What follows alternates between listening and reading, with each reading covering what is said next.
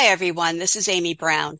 Today's episode of Maine Currents features an interview with Jim Campbell, one of the station's founders, host most recently of Notes from the Electronic Cottage, and co-host with me last year for the year-long series Maine the Way Life Could Be.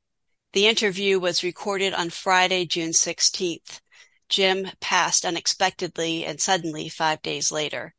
Today's show was meant to help listeners learn about Jim and Notes from the Electronic Cottage with a focus on his recent series on AI.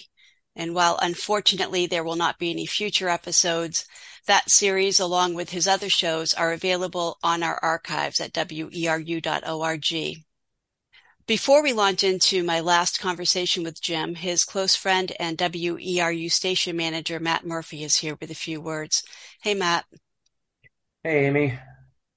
Well, Jim Campbell. Um, Jim was a super intelligent, very high integrity and caring person. He really was, uh, really was a great, great guy. He was one of the founders of the station and the actually the first voice on the air at 89.9.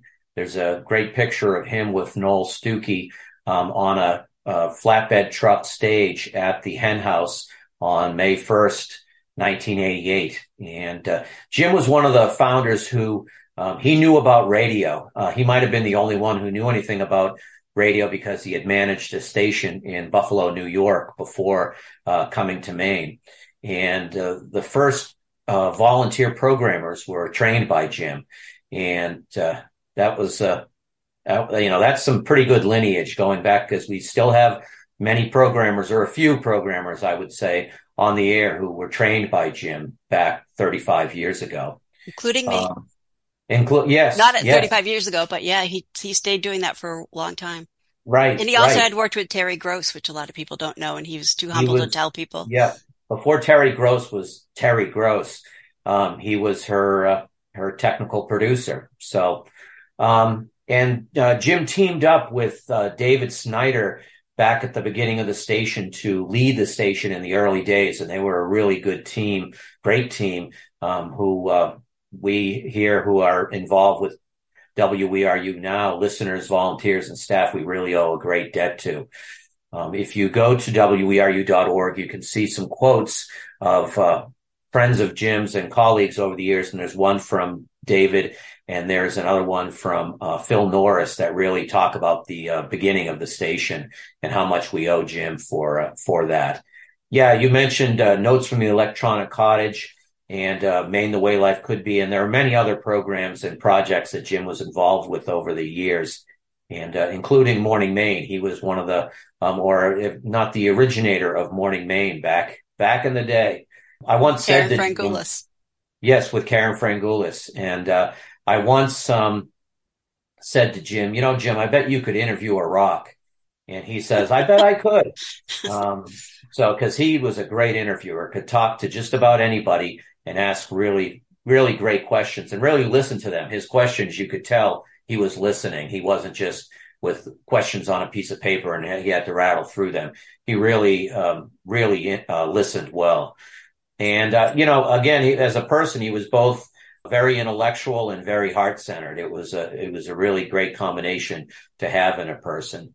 And uh, great advisor to me when I first became the general manager. He came to me and said, "Hey, if you need any uh, any help, any advisement or anything, I can. Uh, I'm I'm available." And uh, I took him up on that and learned, uh, you know, probably from him the the biggest source of what I learned about uh, doing community radio was from Jim so I guess, you know, we miss him terribly, but we were very fortunate to have him in the WERU family. Um, everybody, you think of all the things that have happened in WERU and they wouldn't have happened if he and people like Noel and, um, and David and others and Phil and Deborah and all those folks, uh, didn't get things going. So many friendships, so many things would not have happened uh, if not for WERU and if not for people like Jim. So thank you, Jim. And and at this point, there's no information on a public celebration of life. His family had a, a small gathering for him just a couple days after his after his untimely death. Um, so, but we'll um, we'll keep folks uh, informed if there is something for him, say later in the summer. Uh, we'll uh, we'll have that uh, posted on uh, social media and on our website. So those who want to, you know, pay tribute may be able to do that. Certainly, anyone who wants to send a card to Jim's family, um, to his brothers and and in-laws and uh, and close ones, can send it to WERU, um, and you can get the address at our website. So that's that's what I have to say about Jim. Miss him terribly. He was he was quite the quite the guy. Yeah, definitely, and someone that we were constantly in contact with, and was just such not just a fun person, very humble, great storyteller, funny, but he also was just always made himself available to the station. Yeah. It's hard to really let listeners know how much he did to make the station what it is today. So, and you work very closely with him, I know. So it's uh, yeah, it's, it's, it's, it's tough. A loss. It's a loss. Yeah. Yes. No, but thank you for sharing this interview. Um, well, thank you for uh, uh, uh, letting me say a few words, but thanks for sharing this interview you did with Jim just uh, just a week before he died. Yeah, right. less than a week. Yeah. And my thoughts go out to his family and loved ones. And here is the final interview with Jim Campbell here today on Maine Currents.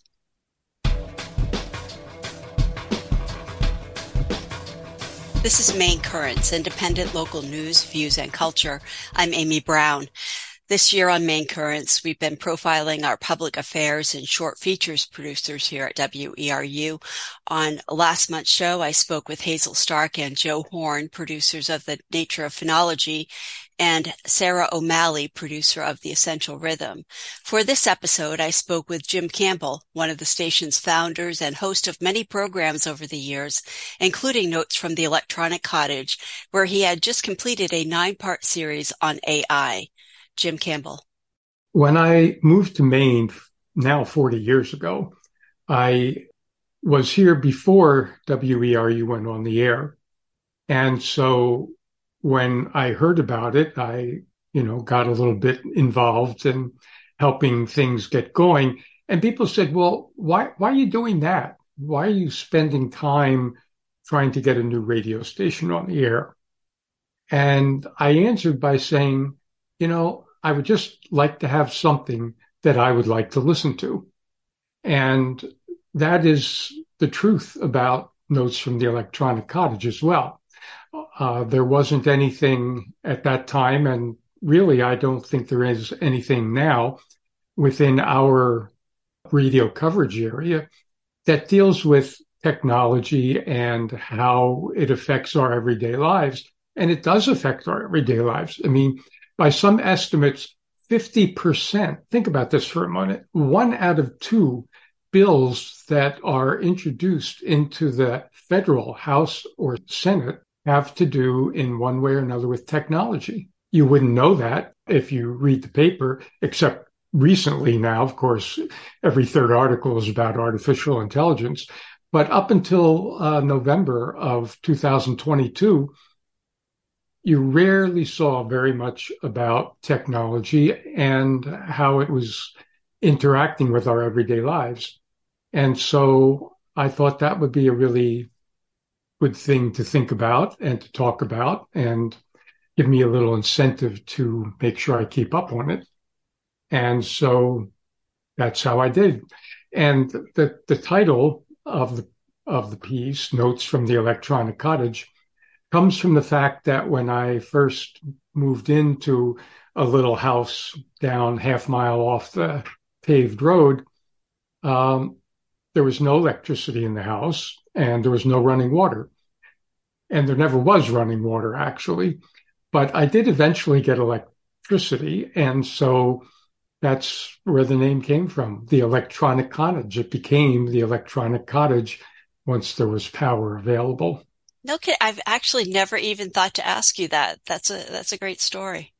Well, once upon a time, and I don't remember how long ago, I actually did a little uh, episode of the Electronic Cottage explaining that.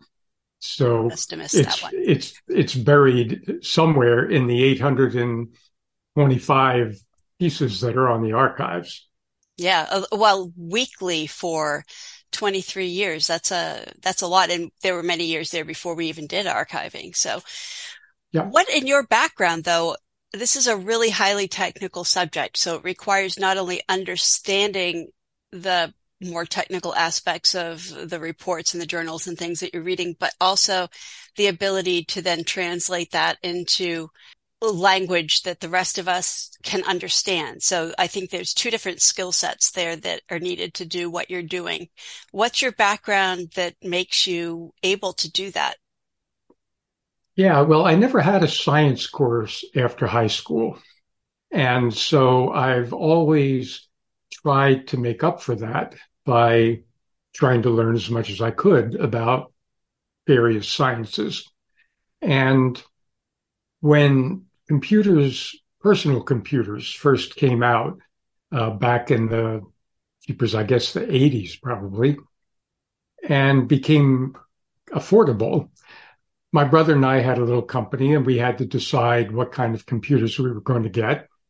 And so, you know, I started out, I took that as my job, going through what types of computers were available and which ones would be the most useful for our purpose. And I just have kept on doing that and just been interested in it. And also because technology has such an impact our, on our lives.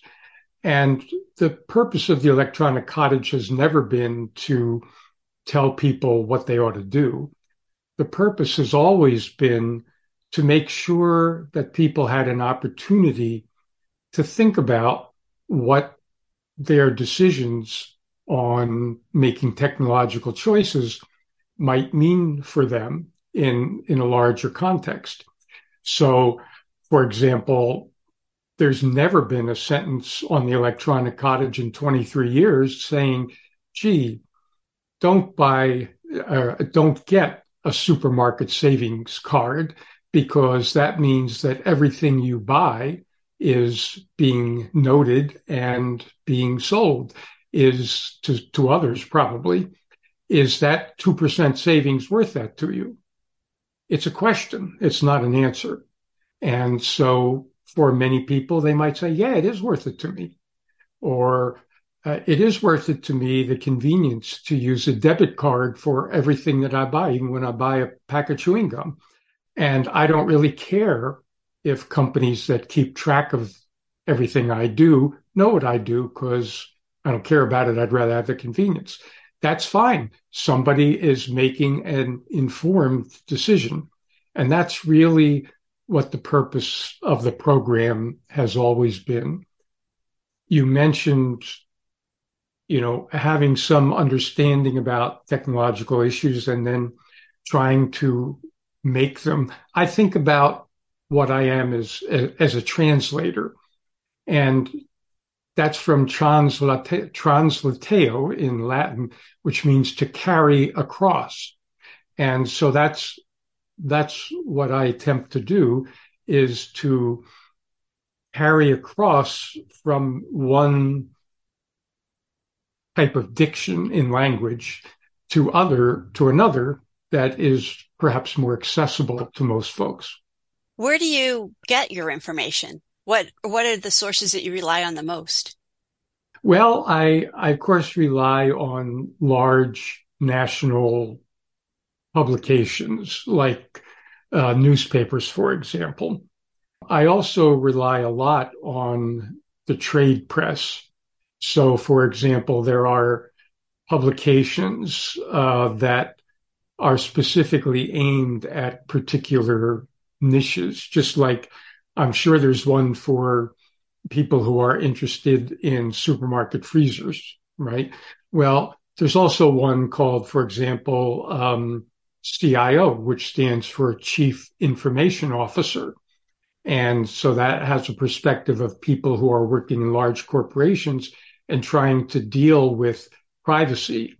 There's another uh, that is uh, called CIPO, CIPO, Chief Information Privacy Officers. There's also some magazines which are a little more popular but aren't widespread, like uh, Technology. So I look at a lot of those and I look at a number of websites which are, in my opinion, very good. They have people whose full time job is to keep up with technology. So some of those are Ars Technica uh, is one of them. There's another one called The Register out of Great Britain. And so I, I look at those today. It take, you know, the eight minute or nine minute piece that appears every Thursday morning takes about, it takes better than half a day a week to do easily. And depending on how much research is needed, sometimes, you know, six or seven hours, but usually at least five hours. And so I have, I have a little database that I clip articles and things like that that I think might be useful and interesting. It has 9,000 items in it now. So we're going to focus in a in a little while on a recent series that you did, but looking back since you started in 2000, what are some of the topics that Notes from the Electronic Cottage has covered? Well, back in 2000, I started out just looking at very basic things like what is the electronic spectrum? People listen to radio, people watch their televisions. Now, of course, it's much more internet, but uh, but they do. And so, what the heck is it? And how does it work? And what kind of laws apply to it? And what is the history of how it was developed in the United States? And, you know, I throw in, like to throw in little things like, uh, uh, suppose you were driving and you heard this. Uh, let's say somebody said, you're listening to KWAK at 96.4 on the radio dial. And you were driving through New York State when you heard that. Why wouldn't that be true? well, first of all, all of the uh, FM stations in the United States that are east of the Mississippi, there are three exceptions, but by and large, they all start with a W. So KWAK, if you're in New York State, you probably are not listening to that. And the other thing is that 96.4 is not a frequency that any radio, any FM radio station in the United States is on because they all end in an odd number. So in the oh. case of WERU, it's 89.9. It's never going to be 89.8 or 90.0. Okay, so, I would have had I would have got the first part of that question right, but I wasn't aware of the second part. That's interesting. Right. What Never noticed what, that. What's the first letter in call letters in Canada? C. It's C, of course. And in Mexico? I don't know. Am well, I suppose? no, it's X. Anyway. What, so why? I just do you know why? I don't know. I wasn't there at the for? time, okay. but it's just yeah. well, because X is the first distinguishable con- consonant, I think. But anyway, it doesn't matter. But anyway, so in, I try now and then, whenever it's possible, to leaven the pieces with little pieces of information like that, that people can show off at their next trivia quiz or, you know, just to lighten things up a little bit. So anyway, so in the first year, a lot of things like those basic facts, you know, how does a cellular phone work? How does a TV work? Did we know that the entire FM spectrum is between channel six and seven on the TV, which is why in some places when you're driving through a city and you have your radio tuned down low on the dial, you'll hear the TV station if there's a channel seven in town. Anyways, those are all little things that I think are interesting. And other people have sent little notes and said, wow, I didn't know that. That's pretty cool.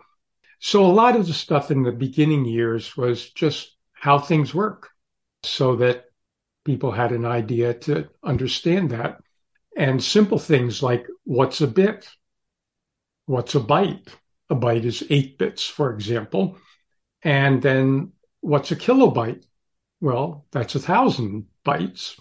And what's a megabyte? Well, that's a million. And what's a giga? Well, that's a billion.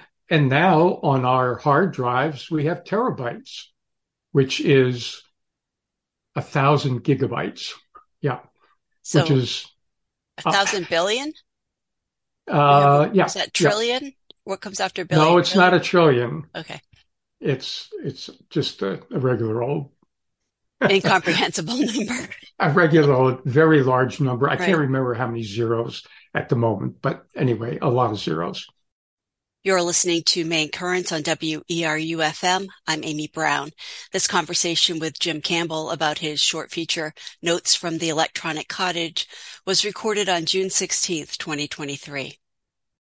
We also tried to look at some things like, just as I mentioned, if you have a, uh, a supermarket savings card, what happens to that information? You'll notice that it always gets scanned not just supermarkets, any any place that you have a, a you know a buyer's club card.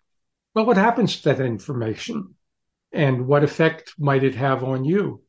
You know, uh, the case of, for example, Target sending information to a teenager who happened to be pregnant. They they didn't know that. They figured it out based on what she bought. Her parents did not know and they opened the savings packet of coupons that came in through their mailbox. And there was quite a lot of discomfort in that home for quite a while. So those are, those are things that it's good to understand. And so you can make a decision why, whether or not you find that worthwhile for you. So you're cruising along with things like that, which are really interesting nuggets of information that people may not be aware of. And you're probably a year into it or so when 9 11 hit. Did that change the trajectory of your feature at all? Um, yes. And so all of a sudden, there became all kinds of things that had to do with the aftermath of that and with the great, uh, with the passing of the Patriot Act and with the passing of Section 207 and Section 215 of various laws, uh, which made our information, our personal information, much more available to not only to government, but also to private organizations which had to collect and transmit that uh, information, like airlines and like banks and and, and even in some cases attempts to get information about what library books someone took out if there was some suspicion about it. And in section 215, for example, you could get a letter from the FBI saying, we need to know what you want, but you can't tell anybody that they're being investigated. And so some libraries took to putting up a sign in the library on the wall or somewhere which said, there have been no FBI inquiries here. And if there was one, they would take it down. They didn't tell anybody that there was one. But, uh, and so all sorts of organizations started trying to adapt to what was a new world, you know, in, in, in a lot of ways. And so from from 2001 until 2023, those kinds of issues have constantly been real. In Maine, for example, the Maine legislature passed a resolution saying we're not going to we're not going to make real ID cards available. And so Homeland Security said, well, you better, or nobody's going to be able to get on a plane and nobody's going to be able to go into a federal courthouse. And you know you're out of order. So we're going to give you a little extension. Well maine has had four or five extensions. And now you can get a real id card at motor vehicles but you don't have to get one which is different from a lot of other states but and you so, still need to have one if you want to fly. Well, if you get a passport, or a pass card. You don't have to. A lot of people up in the northern part of Maine who go to Canada often, before COVID, of course, would get these little pass cards, which weren't good for flying, but would, could get you back and forth across the border. So there's a lot of differentiation in this stuff. And believe me, there's not a lot of great information available about it. And so one of the things that we've tried to keep up on is when those things like identity cards and driver's licenses and all that changed, that's all part of technology and digital technology at that. You know, what does it mean and how does it work and what kind of choice do you make? Right up till today in 10 airports in the United States, including Boston, when you go to check in now, TSA wants you to put your eye up to a reader so that the iris scan can actually check your face, but also part of that's an iris scan. And so what, what happens to that picture that gets taken as you walk in? Well, interesting to know. TSA says, Oh, well, we'd never keep that, you know. Oh, how long? Well, two years at the most, probably, except that another part of the same law says that information of that sort, when you cross a border, can be kept for up to, yes, ladies and gentlemen, 75 years. So these, these are things that most people going around about their daily business don't have time to fuss around with. So the hope here is that if you listen for eight or nine minutes, if something has happened recently, you'll at least know that it's happened. And very often, part of what happens on the program is we say, well, you know, if you'd like more information on the page for today's program in the WERU archives, there are these three or four places for you to go to get more information.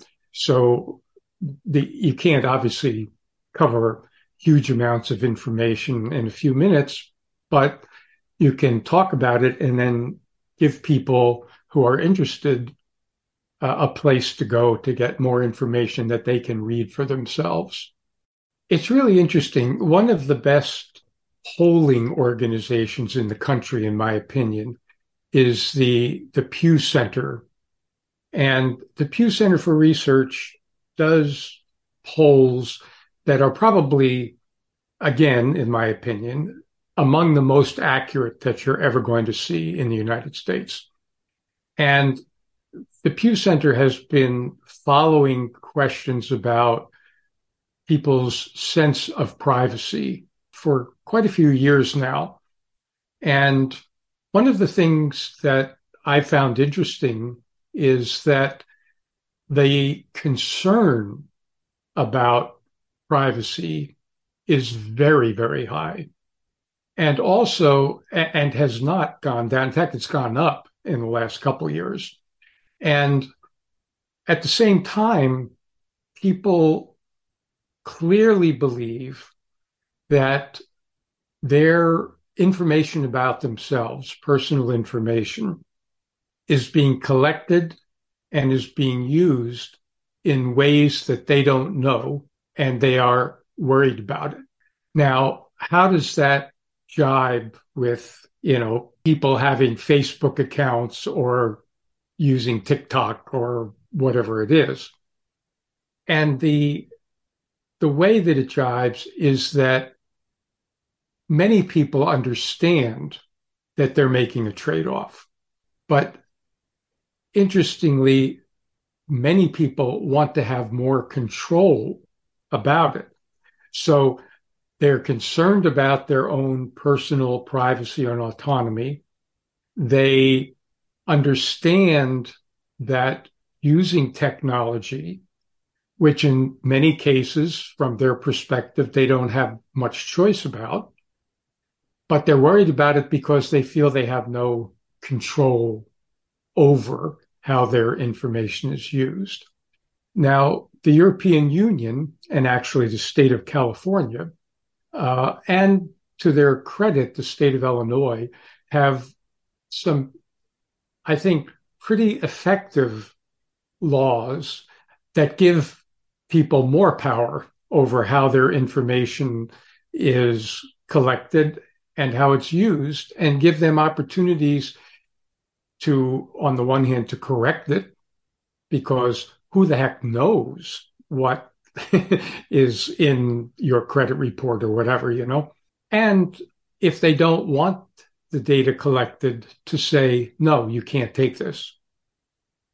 The United States as a whole, however, and anybody who pays any attention to what's going on in our Congress knows that the United States has done bupkis zero nothing about personal privacy and online privacy, with the exception of the Children's Protective Privacy Act.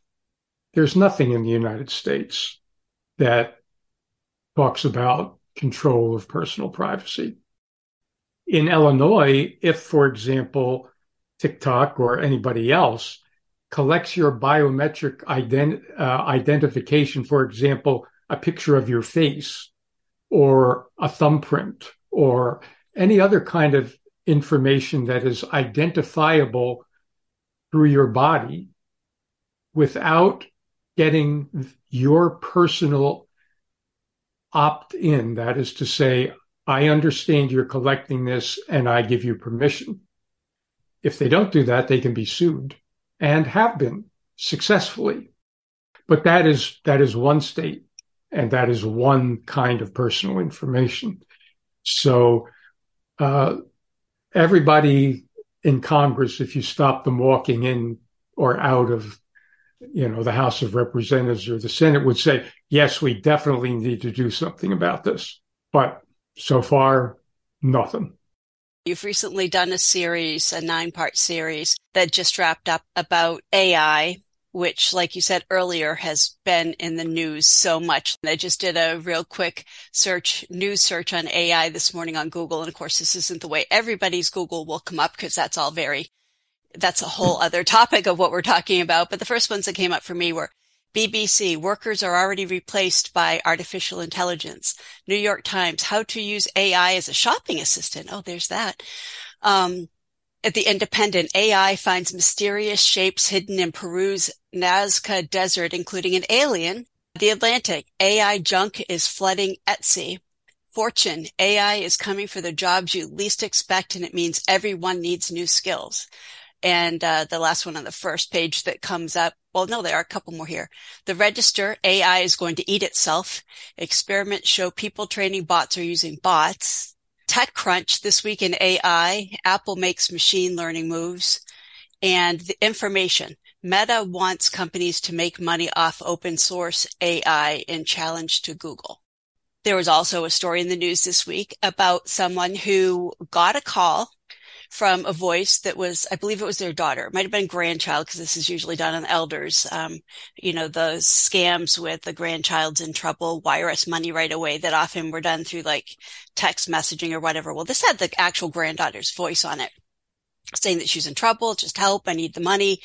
They paid the ransom. They found out later that the daughter was fine and off wherever she was supposed to be the plot of this whole thing was to keep her on the phone, the person they were getting the money from that they were extorting on the phone long enough to to not let her hang up and try to check anything, but they had the voice of the granddaughter there and that was the clincher. And so she sent the money. And it turns out that was all done through AI because with just a few words, a few sentences of your voice, they can take that and expand on it and make all kinds of words and make it sound like you're saying things that that you never said. Deep fakes, right? Yes, the definition. That, that certainly okay. is. Well, last week, one of the senators from Connecticut, Senator Blumenthal, was uh, opening a session of a Senate committee that was going to look into AI and potential regulation and so forth.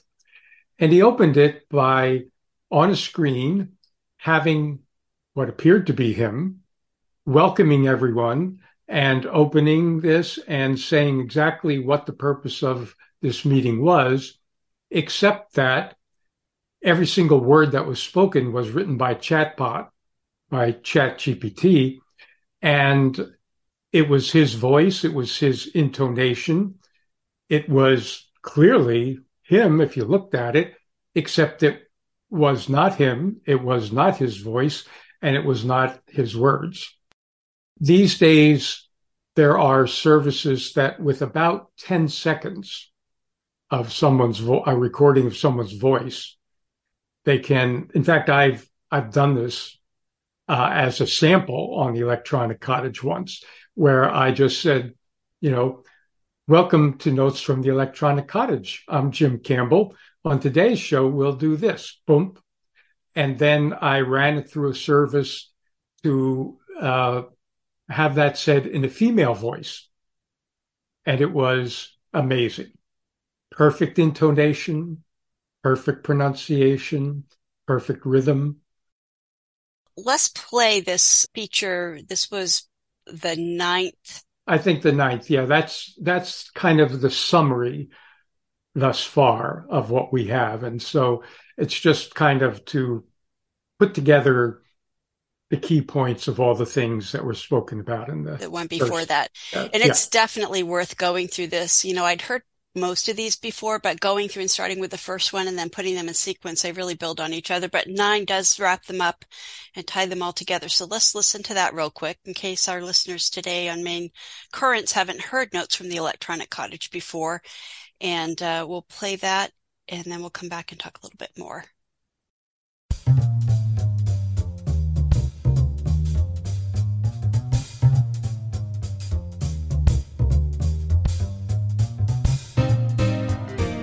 Welcome to Notes from the Electronic Cottage. I'm Jim Campbell.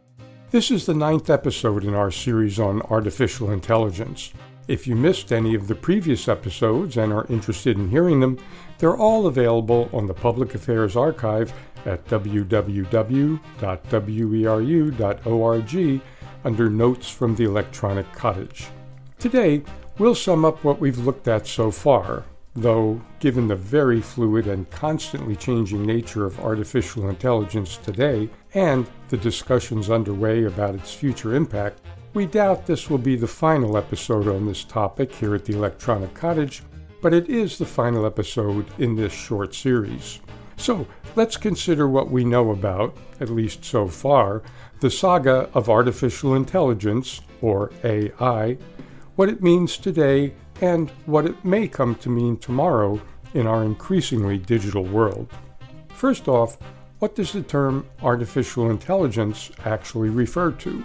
There's no really official definition, but basically it refers to any kind of task performed by a machine that would normally require human intelligence. And of course, there's the question of what is intelligence? When discussing artificial intelligence, the type of intelligence referred to is the type that's defined by the Cambridge Dictionary as, quote, the ability to learn, understand, and make judgments or have opinions that are based on reason. End quote. Artificial intelligence does not, at least at this point, have the qualities of making judgment or having opinions, but AI can perform many tasks using different machine capabilities that, if performed by a human, would require intelligence. And that immediately suggests that we're talking about different levels of intelligence. The AI that's all around us today is what's referred to as narrow or weak artificial intelligence. Machines can perform many tasks much better than humans, but those tasks are limited to specific domains.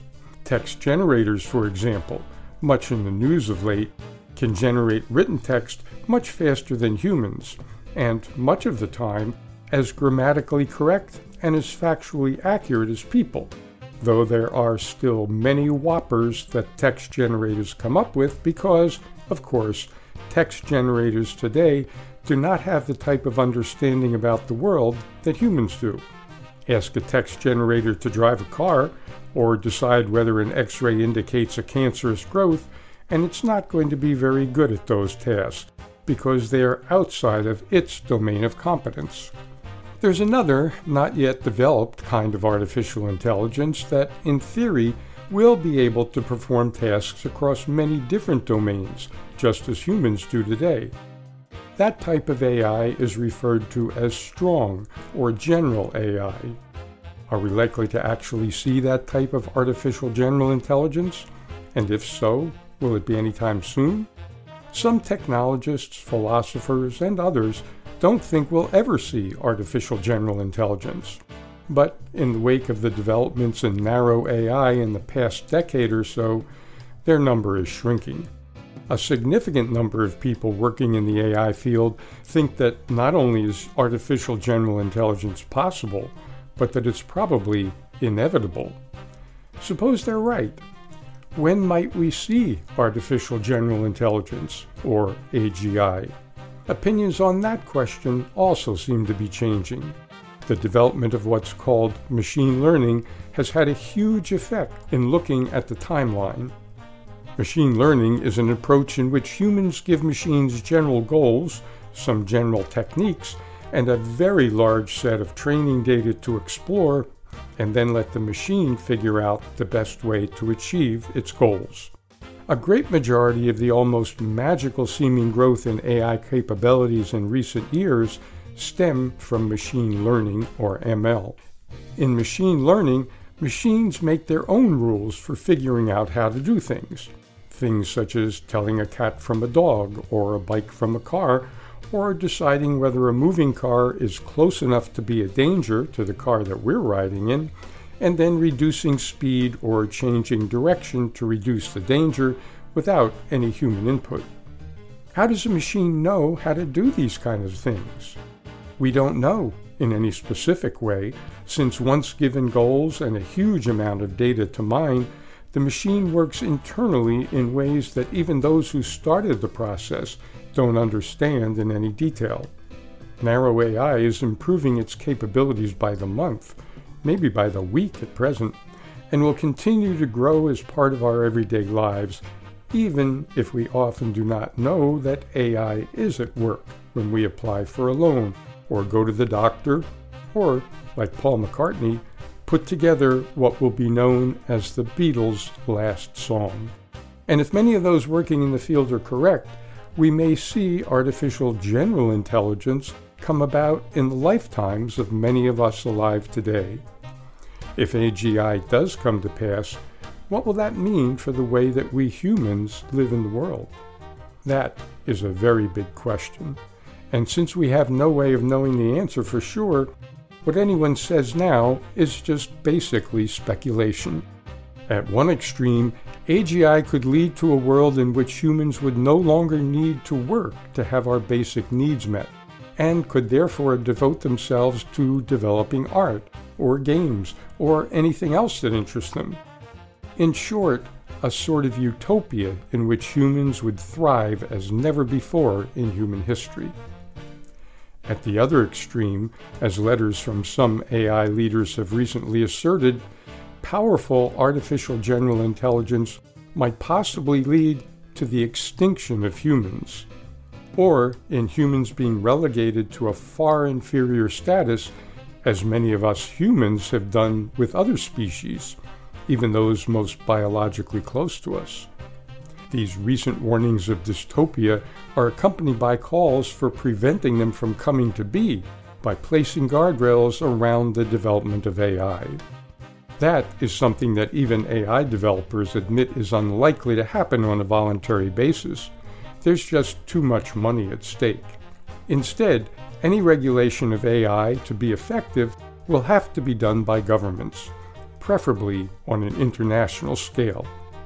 So, there's a very high level summation of what we've discussed in this short series on AI thus far.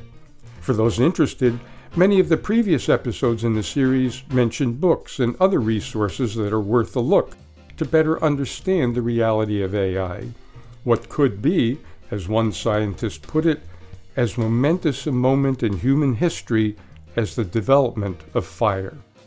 Except, we might add, that fire has never threatened the complete extinction of humans, nor, more hopefully, the development of a virtual utopia.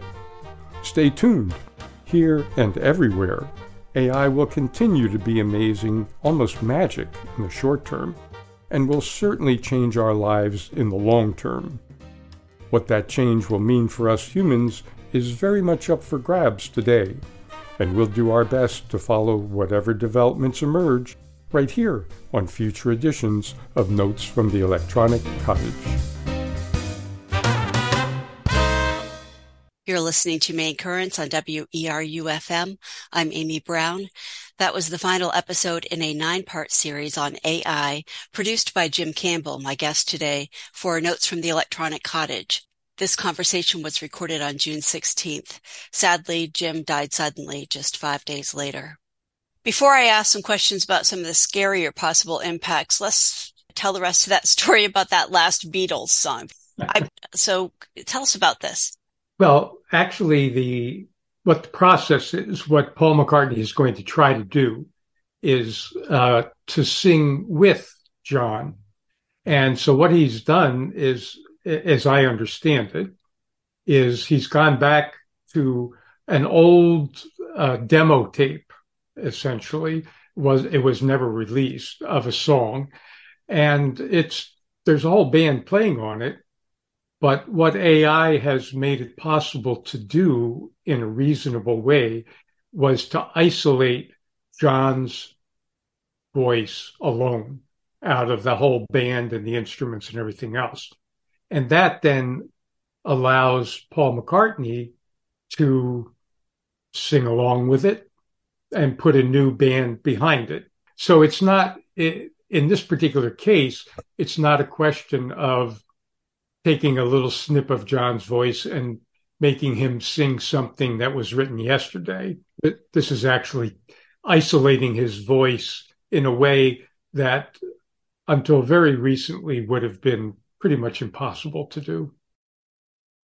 I heard someone interviewed on a news program recently who thought that the recording of Trump talking about his boxes at Mar-a-Lago was actually possibly something that they made up that that wasn't really him. I mean, that I don't think is like, is the official line on Fox News or anything, but at least it's kind of creeping into the consciousness of people politically that they can have one more reason to dismiss anything that they don't like by saying it's, you know, one of these deep fakes or something. Well, as a matter of fact, there have been several cases in which politicians have actually said that, said, no, I, I never said that. That's not me. I never had that position. And it's very, very difficult to, it is possible often, but it is very difficult to tell if something is in fact a digitally created deep fake. Uh, there was one that, uh, you know, showed Mr. Trump being wrestled to the street and handcuffed. It never happened, but that made the rounds on social media of one sort or another. So yeah, in fact, I came across a scientist who really knows what he's talking about, in my opinion, who said, um, I don't know if we will ever be able to know again what is actually true. Yeah, I, that is just mind blowing absolutely mind blowing. And when we were talking about setting up this interview, around the time we were having that discussion, there had just been a news story about uh, a picture that had been tweeted out that looked like a building near the Pentagon had been blown up and it impacted the stock market. And, and you said, fortunately, it happened early enough in the day that the stock markets didn't close as down as they did and people had time to realize it was a deep fake. But we're used to reacting to things with immediacy. With other things that you're not sure if they're real or not, you have more time to research and try to figure out what's going on. But with things like a warning of a catastrophe, with you know, war game kinds of things. I mean, this is frightening in so many different ways. The ways that we have used to try to determine if something is real or not are not going to be applicable. So it seems like the only way to keep on top of it would be some kind of ethics. You mentioned maybe an oversight kind of board, but it would have to be international. And how in the world would we get international agreement on anything and then the governments have to be able to control it. Well, I think that it's very instructive to me to think about nuclear arms because that there's only two international treaties regarding tremendously destructive forces that everyone or virtually every major country in the world has agreed to. One is about nuclear weapons and the proliferation of nuclear weapons. And the other is about the use of um, poisonous gas. The one, the poisonous gas has been fairly well adhered yeah, to. Yeah, not completely. But we very, very well know that hasn't been the case. But have we had a nuclear explosion above ground since 1945? We haven't. And part of the reason, in my opinion, is that we saw what a nuclear bomb could do. We've still, you know, you can go anytime and find a lot of pictures of what that is, both the explosion itself and the aftermath in the two Japanese cities that were affected. Nobody wants that to happen, particularly in a world where it's not only one place that has that capability.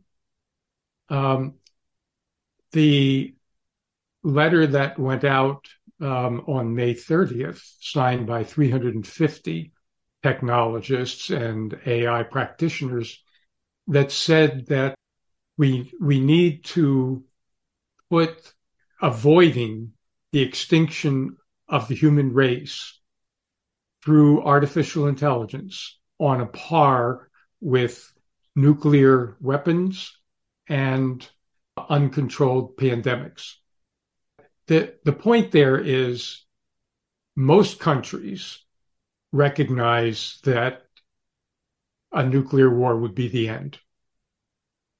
Many countries, although not everybody within the countries, recognize that a panic for which, uh, I'm sorry, not a pandemic for which there is no cure could mean the end of the human race.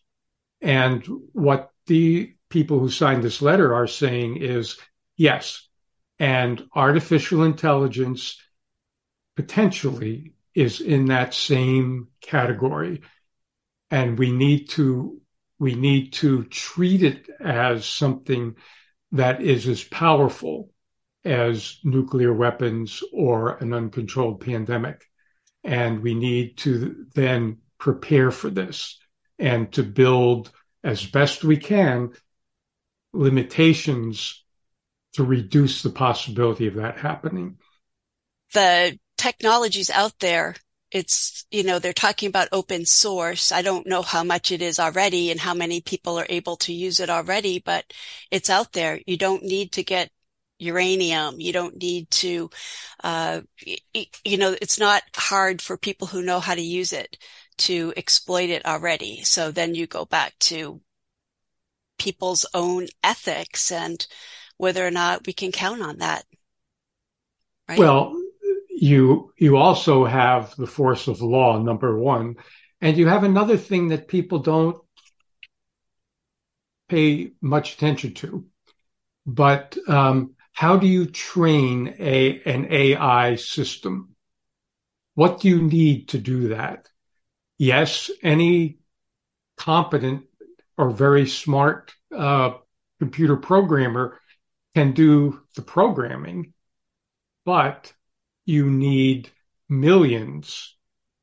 Often, you need millions of examples for the AI to learn from. Right. So, like and for a car, means, you need to put in like a million different images of cars so it understands how to generalize it, that kind of thing.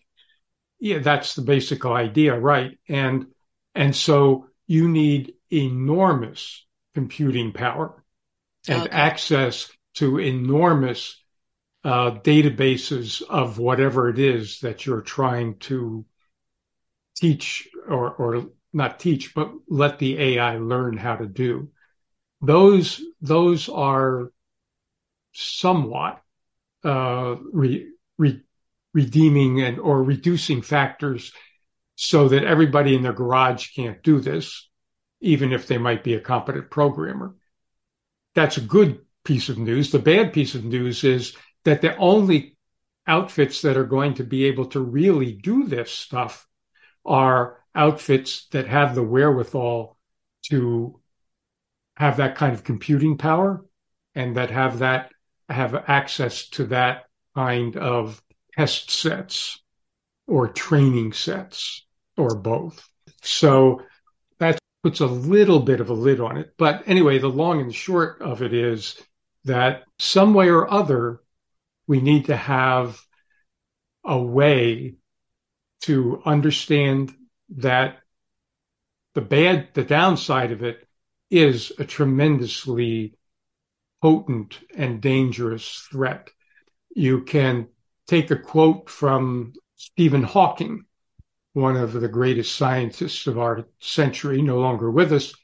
And we'll wrap up with this. So this is this is a quote from Stephen Hawking in 2014. The development of full artificial intelligence could spell the end of the human race. It would take off on its own and redesign itself at an ever increasing rate. Humans who are limited by slow biological evolution couldn't compete and would be superseded. 2014. Fast forward, Maine 2023. Mitigating the risk of extinction from AI should be a global priority along other societal scale risks such as pandemics and nuclear war. End quote.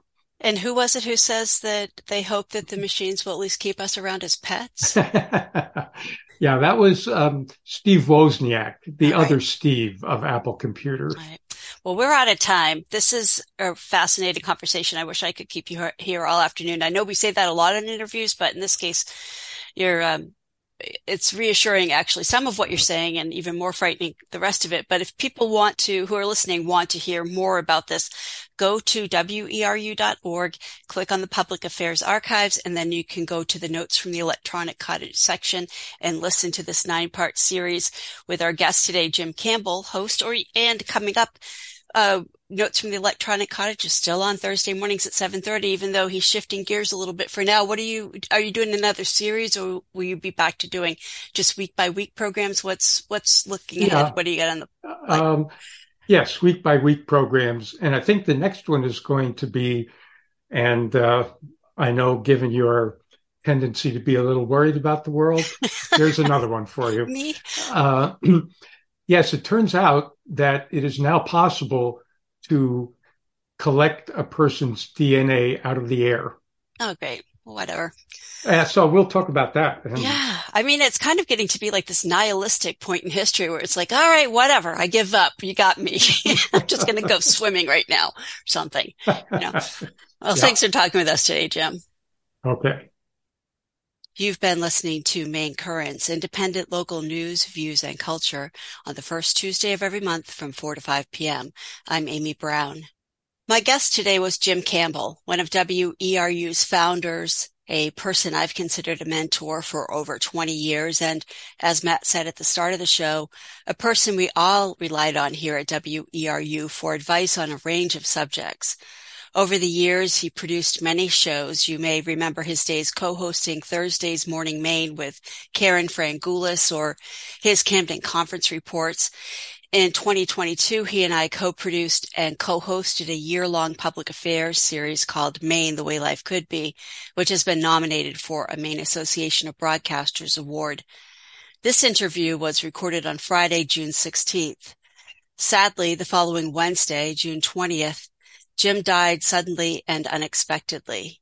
You can still find his work on our archives, including the AI series we talked about today, which turned out to be his last. I'd like to imagine Jim's spirit and the spirits of so many others we've lost over the past few years are still watching over WERU and encouraging future generations to make good radio in the words of the late Mike Joyce.